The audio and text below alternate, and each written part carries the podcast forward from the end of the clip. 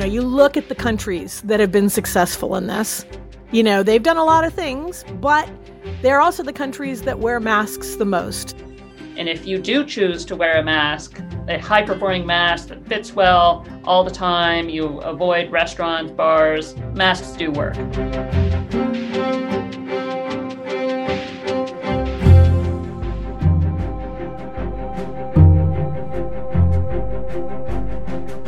You're listening to Epidemic, the podcast about the science, public health, and social impacts of the coronavirus pandemic. I'm your host, Dr. Celine Gounder.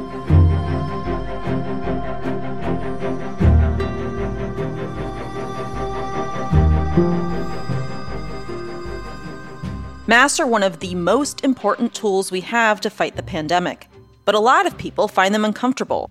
And I get it. When I'm working at the hospital, I wear one all day. It's a pain, but it keeps me and everyone else safe. But not everyone thinks masks are so bad. I just need to put out all my masks. I have plenty of good ones. This is my niece, Delphine. I'll show you the one that kind of looks like a dog. I'll show you it. Glows in the dark blue. Delphine loves face masks. What do you like about wearing masks? Um, they're pretty and they have different colors. Let me count how many I actually have right now.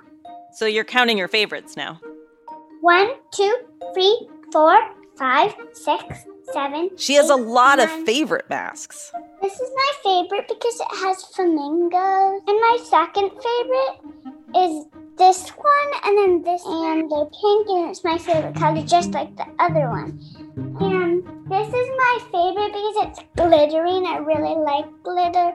This is my favorite one because it like has a really cute flower that's hidden at the top. My first question for you, Delphine, is Do you know why you have to wear a mask? Because of the disease. And then what are you covering on your face with the mask? My mouth and my nose. So, why is it important to cover your nose and mouth? Because you might breathe out and you might have disease. So, is the mask to protect you or is it to protect other people or both? Everyone. So, where do you wear your masks? I wear my mask at the store, going biking with my dad. Maybe I should do that after, actually. Go biking? Yeah, my mom wouldn't actually let me because I'm having this conference today, so Because you have this conference call with me. yeah.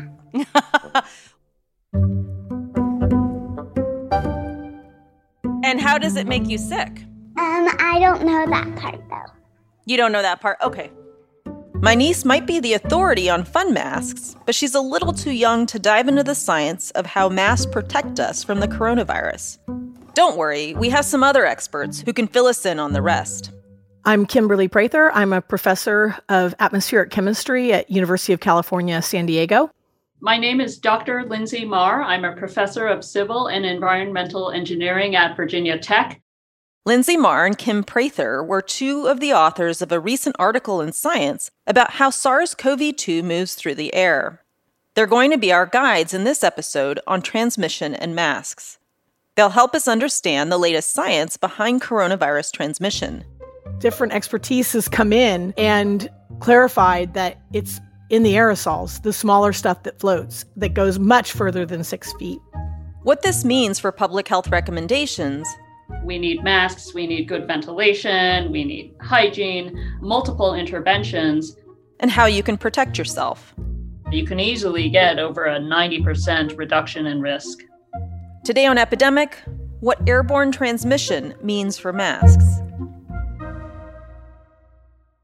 An ongoing debate since the beginning of the pandemic has been how SARS CoV 2 spreads. Two words you've probably heard a lot are droplets and aerosols. These are tiny bits of solids and liquids that get released into the air when you sneeze, sing, or even just talk normally. The droplets go like little mini cannonballs, is how we describe them, and they fall. They're just falling. Um, whereas aerosols float. Droplets and aerosols can be smaller than the width of a spider's silk, but they're still bigger than a virus.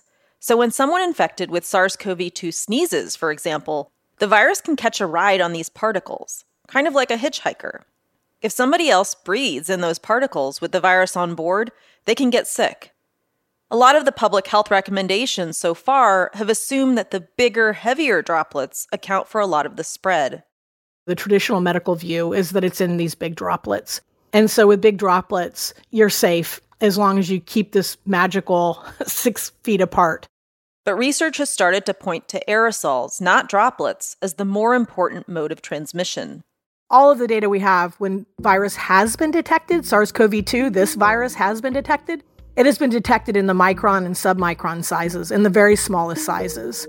We don't have yet any evidence that it's in the sort of more traditional droplets that you hear about. The growing evidence that aerosols are major carriers of the coronavirus has big implications for public health. Think about social distancing. Recommendations like the six feet rule are based on the assumption that droplets are responsible for the spread. Those aerosols can move across the room. Six feet is nothing to an aerosol. And as you go further away, that ratio of aerosol particles becomes even higher. So, just based on what's the chance of you inhaling something versus having it hit you in the eye, nose, or mouth, it's just much more likely to inhale aerosols than it is to get splatted by the random ballistic missile that's coming at you. And someone can produce a lot more aerosols than droplets. There's about a thousand more aerosols produced while you're speaking, sometimes more if you're yelling or singing.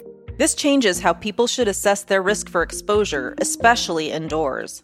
You know, think of cigarette smoke. You say that to a little kid, you say that to anyone, and they're like, oh, yeah, everybody knows how smoke builds up in a room. Same thing with aerosols. That ability to build up in a room is why Kim says aerosols and not droplets are the likely culprit behind many super spreader events. And so, in that case, just staying six feet apart is definitely not enough. Um, this is where masks become hugely important. This shift in focus from droplets to aerosols could impact everything from the kind of mask you should wear to your day to day behavior. But it also means we need to rethink how we design our buildings, especially when it comes to ventilation.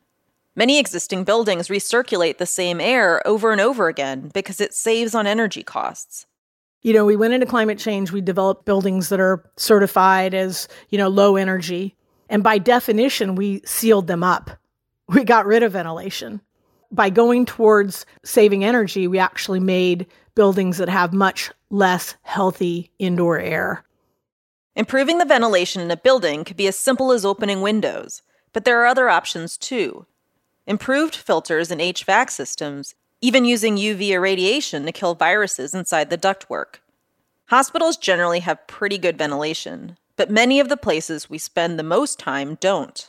The big one homes. Homes, by definition, are poorly ventilated, they're sealed up. Another big one is schools. Kim says investments in better ventilation in schools should be a top priority. It would keep schools running safely during the pandemic, but it would have other benefits too. It would make schools more resilient if there were another epidemic. It would also improve air quality for people with asthma or other respiratory issues it's a no brainer to pick schools as being an investment that will save in the medical community for years to come. But in the meantime, one of the best options is simple and inexpensive wearing a mask. Next, we'll hear about an experiment Linsey ran at her lab to figure out the safest mask to wear. That's after the break.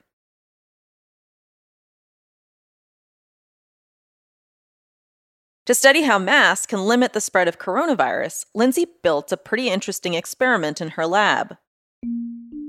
We set up a special chamber, which is really just a large plastic bin, and we put two mannequin heads in it. And those mannequin heads are on opposite sides of the chamber, so like they're talking to each other at close distance. Both mannequins have holes where their mouths would be. The mannequin standing in for a sick person has a nebulizer attached to its mouth if we want to test how well the mask protects others, we put a mask on the mannequin that's attached to the medical nebulizer. So that's our kind of sick person. And we would then run the nebulizer and generate this spray of droplets into the chamber. And we would see how many end up in the opposite mannequin's mouth. The more droplets and aerosols they find in the other mannequin's mouth, the more likely the virus would be to infect someone. Linsey's experiment showed that wearing a good cloth mask can block a lot of the droplets and aerosols that would carry the virus. For the really small ones, the cloth masks don't do nearly as well as an N95. But we think those are less important for transmission. So for the larger aerosols, uh, one micron and larger, the cloth masks block even up to 80% of those. And once you get up to even just two microns, just a little bit bigger, now we're looking at kind of 80% or better for a good cloth mask. And so that reduction is going to make a big difference in how many viruses are out in, there in the air that other people could be exposed to. How well do masks protect the wearer? Masks also protect the wearer. The same mechanism or the same way that they filter out particles and aerosols on the way out, they also work for air flowing into the mask that you might be breathing in. Linsey says they're not quite as effective at protecting the wearer of the mask from someone who's sick, but it still provides a lot of protection. Even a you know thin single layer of, of tightly woven cotton can block out half of those aerosols that are one to two microns. And once you get up to slightly larger sizes, that can filter out 80% of what's coming in. And there's a multiplier effect if everyone is wearing a mask. Imagine two people talking to each other. Let's assume they're both wearing masks that are 50% effective at blocking aerosols and droplets. So the sick person releases 100 viruses into the air. The mask blocks 50 of those, so 50 get out into the air. The other person who's exposed is going to pull in all 50 of those towards their mouth. But if their mask is 50% effective, then it, only 25 are going to get through. So you've taken a mask that's only 50% effective, and now if both people are wearing them, all of a sudden you've gotten 75% effectiveness. You can achieve really high levels of reduction in exposure if everyone's wearing a mask. But not everyone is on the same page when it comes to what makes for a good mask. There are some masks out there that are really good. There are also masks out there that are barely better than anything. So there's huge variability in cloth masks. People don't wear them perfectly all the time. We see a lot of people with large gaps or the mask isn't covering their noses. Fit is another issue Kim says a lot of people don't think about. That's why an N95 is actually not as perfect as you might think, right? Everybody thinks N95 is the gold standard. But if those aren't fitting your face right, they can drop from being 95%, which is what the 95 stands for, they can drop to 30% where they don't fit to your face properly, which is probably pretty common for people in the public. So personally, I'd rather give masks out to the public, and this is what they've done in other countries. They've given masks out to the public that are easier to wear correctly. So, what are you supposed to do if the materials and fit aren't always as good as they should be? Linsey says the solution is to mask with several layers at once. Yeah, based on our study and other studies, we're now recommending a three layer mask where it's a sandwich and the middle layer is some kind of filter material. Something like a HEPA filter or a surgical mask. Linsey says you could even cut up a vacuum bag or an HVAC filter, as long as it's rated MERV 14 or higher the bread of the sandwich, the outer layers, should be a tightly woven material that is flexible so that it can help the whole mask fit well to your face and be comfortable all day. So maybe layering a cloth mask over a surgical mask, say. Yes, absolutely. If you have a surgical mask underneath and wear a cloth mask on top to help hold the surgical mask closer to your face, and also that cloth mask will provide an extra layer of filtration, you'll get very good performance that way. Being vigilant about wearing a mask is even more important now, as some people are getting together for Christmas and other holidays in the coming weeks. I say you can eat outside, you should be at least six feet apart. When you're eating, when you're physically shoving food in your mouth or drinking, you can pull the mask away but as much as you can, I know this is terrible, but as much as you can, you should. This is terrible. I'm not very fun at events right now. Um, you should have that mask on, even outside, just to be safe. Because think about it this way: I'm I, am i am an atmospheric chemist. I I know how wind patterns go, and, and so like, let's say you told someone that, and they were downwind of someone that's sick, even if they're six feet away, that air is going to be blowing from that person straight to them for what, an hour, two hours of sitting outside, that will build up over time. It's almost like people are looking for permission to drop the mask. Having that mask is just so important. I especially right now as we are just in a terrible terrible state. I think we have to be over over cautious right now. Kim says she usually wears a blue surgical mask, but that isn't enough anymore. The numbers are going up where I live. And so I now am wearing a medical mask or a surgical mask and an N95. I'm wearing both.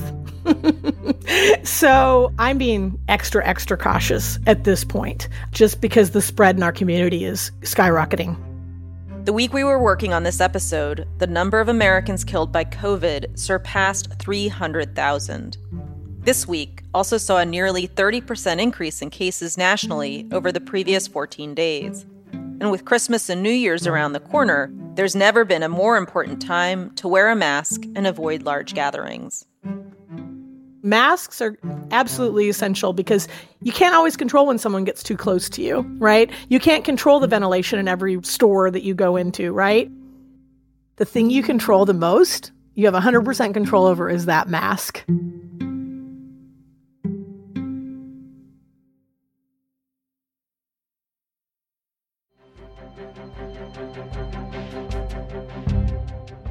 Everyone, quick programming note. This is the last episode of Epidemic for the year. We'll be back with new episodes every Thursday, starting January 7th. See you in 2021. Okay, the credits. Epidemic is brought to you by Just Human Productions. We're funded in part by listeners like you. We're powered and distributed by Simplecast. Today's episode was produced by Zach Dyer and me. Our music is by the Blue Dot Sessions. Our interns are Tabata Gordillo, Annabelle Chen, and Brian Chen. If you enjoy the show, please tell a friend about it today. And if you haven't already done so, leave us a review on Apple Podcasts. It helps more people find out about the show. And Just Human Productions is now on Instagram. Check us out at Just Human Productions to learn more about the characters and big ideas we cover on Epidemic and our sister podcast, American Diagnosis. You can learn more about this podcast, how to engage with us on social media, and how to support the podcast at epidemic.fm. That's epidemic.fm. Just Human Productions is a 501c3 nonprofit organization, so your donations to support our podcasts are tax deductible. Go to epidemic.fm to make a donation. We release Epidemic every week, but producing a podcast costs money. We've got to pay our staff. So please make a donation to help us keep this going. And check out our sister podcast, American Diagnosis. You can find it wherever you listen to podcasts or at AmericanDiagnosis.fm.